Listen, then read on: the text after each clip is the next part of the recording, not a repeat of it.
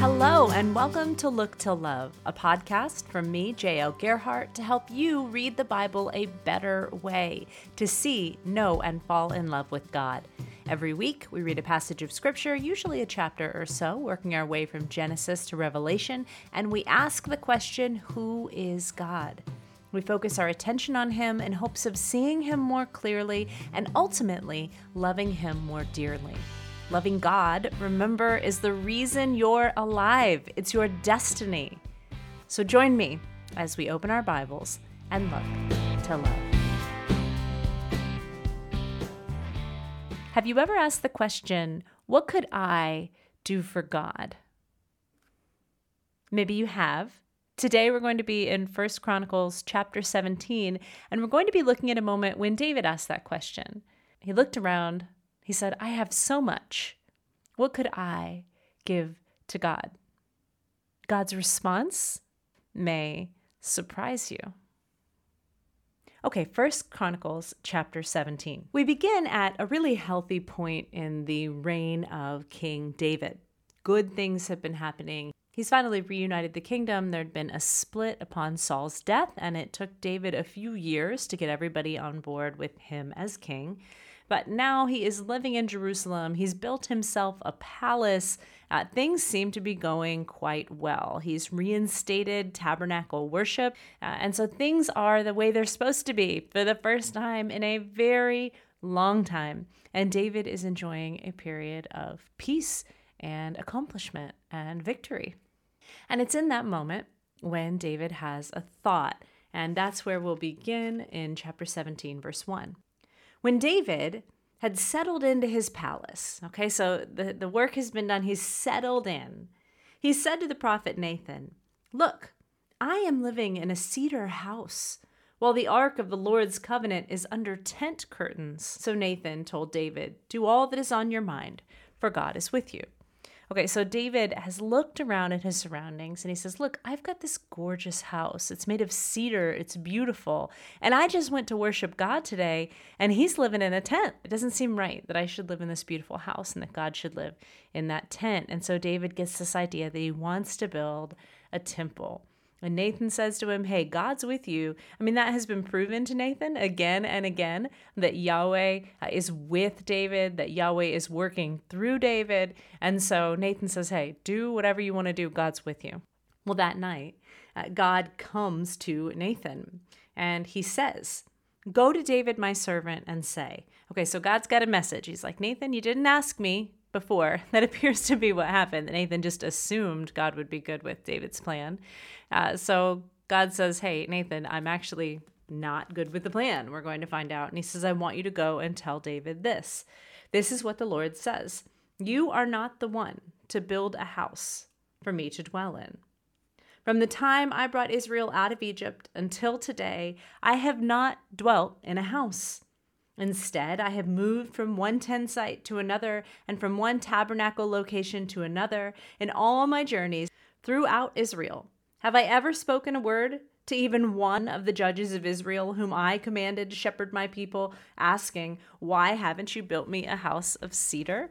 So here God is saying, hey, it's sweet that you want to build me a house, but did you ever stop to think that I didn't ask for a house? Did you ever think that perhaps I, Yahweh, God, creator of the whole world, might have been able to get a house if I wanted one? So the first thing God has to say to David here is just, I didn't ask for this. I, I don't want you to build it. I've never wanted it. A house, a place to be settled, a place to stay still, is not something that I have asked for. So the second thing he says to him, let's keep reading. So now, this is what you are to say to my servant David. This is what the Lord of armies says. I took you from the pasture, from tending the flock, to be ruler over my people. I have been with you wherever you have gone, and I have destroyed all your enemies before you. I will make a name for you like that of the greatest on earth. I will designate a place for my people Israel and plant them so that they may live there and not be disturbed again. Evildoers will not continue to oppress them as they have done ever since the day I ordered judges to be over my people Israel. I will also subdue all your enemies. Okay, this paragraph is fantastic. We began with God saying, David, I didn't ask for a temple. And then we get God saying, and just to be clear, I'm the one who gives the good gifts. I'm the one who takes care of you. You are not the one who has to take care of me. We're getting this flipping here, where God's making it clear to David who holds the reins in this relationship. It's me. I'm the one who takes care of you. I'm the one who protects you. I'm the one who gives you good gifts. You are not the one with power here. You're not the one with excess that needs to share it with me. I'm the one who's sharing my power and my goodness and my excess with you. Okay, and he does it. God does it in a very uh, gentle and kind and generous way. Uh, God could have reoriented David here a little more abruptly, but instead he just reminds him, hey, I'm the one who's been with you. I'm the one who's destroyed your enemies. He'll go on and he says, furthermore, I declare to you that the Lord himself will build a house for you. If we weren't sure that that's what God was up to here, we know it at this point. God says, I am the one who will build a house for you. You don't need to build a house for me. I will build a house for you. And he, of course, here is not talking about a physical house like the one David has, but a house like um, the Hufflepuff house, uh, the house of a family that, that lasts for generations. It's it's a, a body, a community, a reigning family. He says, when your time comes to be with your fathers, I will raise up after you a descendant, one who is one of your own sons, and I will establish his kingdom. I, again, am going to give my power to your son. He is the one who will build a house for me. So God says, okay, I am going to allow the house. I'm going to let you guys build me a house, but it's going to be your son who does it. And I will establish his throne forever. I will be his father and he will be my son. So again, God is setting up this relationship, this power dynamic where I'm the father, he's the son. And so yes, it is about reminding David, hey, I'm the one in charge. I'm the one who gives the gifts. I'm the one who is uh, the head of this relationship. But at the same time, notice all the relationship language. I will be his father and he will be my son, and I will not remove my faithful love from him as I removed it from the one who was before you, that's Saul. I will appoint him over my house and my kingdom forever, and his throne will be established forever. God appears to be trying to remind David that his relationship with God is secure. He doesn't need to build him a temple to earn any further favor from God. God says to David, hey, respect me. Remember, I'm in charge. And God also says, I love you. I want to keep reading in chapter seventeen and look at David's response to this message from God. It's a very personal uh, speech. It's a gift, I think, for God to talk to you this way. I mean, who wouldn't love to get a direct message from God? If God decided to talk to me through a prophet sometime and brought me this long letter, I think I would just faint uh, out of excitement and hum- you know, humility, I guess. When people uh, get a like a an Oscar and they get up there and they say, I'm just so humbled, I'm always confused. I'm like, why? How does being told you're the best actress make you feel humble? But at the same time, getting a message directly from God, I think it would make me feel humble, right? I think it when you're thrust into these moments of encounter with greatness, whatever that greatness looks like, I think you have to look at yourself and realize uh, that you just don't feel up to that greatness. You realize you aren't, you aren't worth it. Whatever, whatever this thing that has happened to you that is so extraordinary, when you compare it to you yourself, you realize, oh man, I'm not worthy. I'm not worthy to be best actress. I'm not worthy of a message from Yahweh. And that is exactly David's first reaction. He says, then King David went in, sat in the Lord's presence. So he got the whole vision from Nathan, but then he went to the tabernacle and he decided to sit with God. And he said, who am I, Lord God? Who am I, Yahweh God? And what is my house that you have brought me this far? He just looks at himself and thinks, I am not worthy. Who am I, Yahweh? And what is my house that you have brought me this far? This is a little thing to you, God.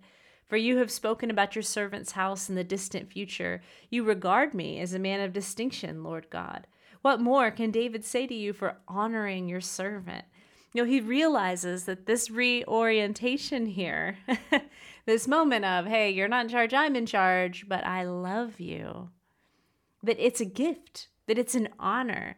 David immediately remembers his position in relationship to God and feels humble, feels like he can't believe that he gets this honor and this privilege. He says, Lord, you have done this great thing, making known all these great promises for the sake of your servant and according to your will. Lord, Yahweh, there is no one like you, and there is no God besides you, as all we have heard confirms. And who is like your people, Israel? Like David's just, I think this is one of those moments where David just looks around and the gratitude wells up inside of him. And it's more, I don't know if you've ever felt so thankful that you felt heavy. Like it felt like a burden. Like you couldn't even explain it. You couldn't, you didn't know why all these good things had happened to you. And it just seemed like too much, like too much blessing. And so David is looking at God and he's like, I... You know, it's almost like there's no words. And and so all he can do is just tell God how good God is. And he can only just ask these questions like, who am I? And who is your people Israel, God? You made your people Israel your own people forever, like your own. Here we get that personal connection and love that God has to his people Israel. And you, Lord, have become their God. That's a personal relationship, right, with that pronoun. Now, Lord, let the word that you have spoken concerning your servant and his house be confirmed forever. And so David is just like, I want this. I want this to be the truth forever. You know, he doesn't even seem disappointed at all that he's not the one who's going to build the temple. Uh, he just seems honored, which is exactly what God was hoping, was to reorient him, to remind him that he's not he's not owed this, um, and he doesn't get to call the shots. And David immediately receives that. And he receives it as a gift. He says, since you, my God, have revealed to your servant that you will build him a house, your servant has found courage to pray in your presence. It's so interesting here, this, this whole thing, while it has humbled him, and he says, who even am I that you should love me like this? He also says, your servant has found courage to pray in your presence because of this message. Like, God, this message has made it possible for me to come close to you. Lord, you indeed are God, and you have promised this good thing to your servant. So now you have been pleased to bless your servant's house, that it may continue before you forever. For you, Lord, have blessed it, and it is blessed forever. I picked this particular passage from First Chronicles uh, because it's I, I love any long speech from God. Whenever God talks for a long time, I think there's a lot to see as we ask the question, who is God?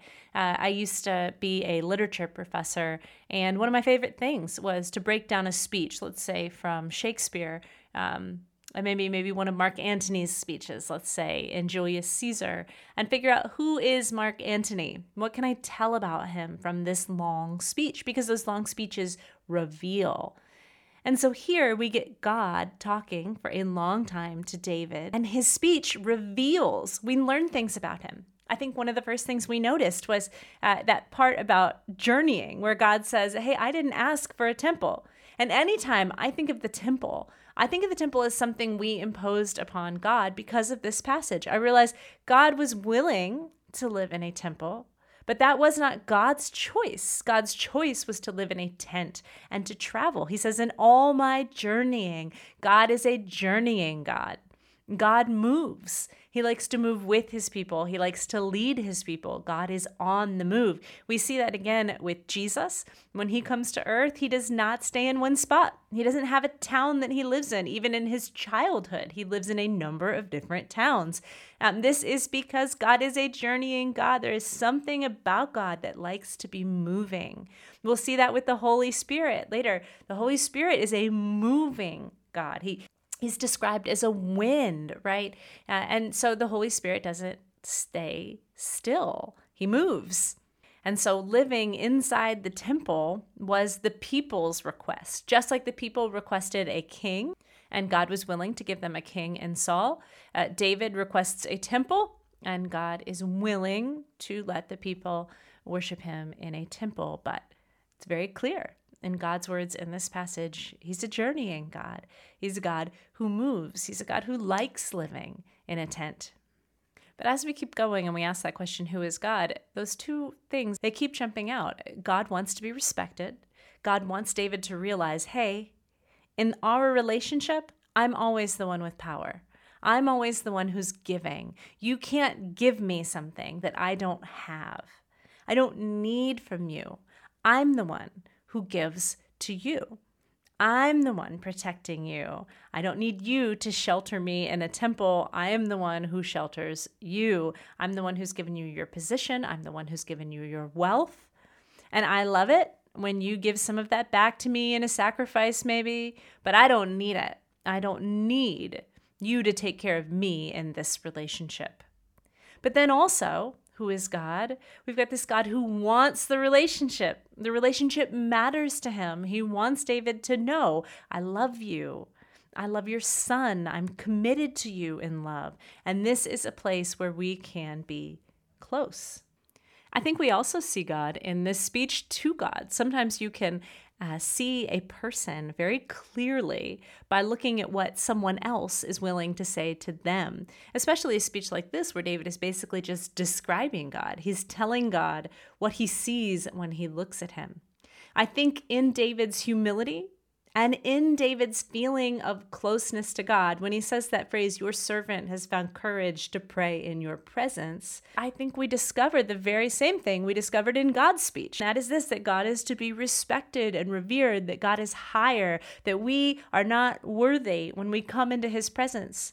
And also that God wants to be close to us and that we can have courage when we pray in his presence. This balance is tricky. Most of us are good at one or the other. We're either really good at having a very close and intimate and cozy relationship with God, or we put God up on this really high pedestal and we worship him from a distance and we obey him and we submit to him, but we don't think of him as someone we can actually be close to. It can be difficult to pull off both. But that is what God wants from us. He wants both respect and love. He wants both obedience and that coziness, that personal relationship. He wants us to be close to one another. He doesn't want his otherness, his superiority, his power to be something that separates us. He wants his power to be something that brings us close. This is why he used his power on David's behalf, to take care of him and protect him and give him a kingdom. God is doing all of that in order to bring David close to him and to make David feel his love. So when we ask the question, who is God? Our answer is, he's in charge. He gives the gifts. He sets the terms. He's the king. And he loves you and wants to bless you and be with you. He's your father. The king is your father. It is a really hard thing to get your head around. You are, in fact, a child of the king. He's a good king. He's a king who wants to pull you right up onto his lap, on his throne.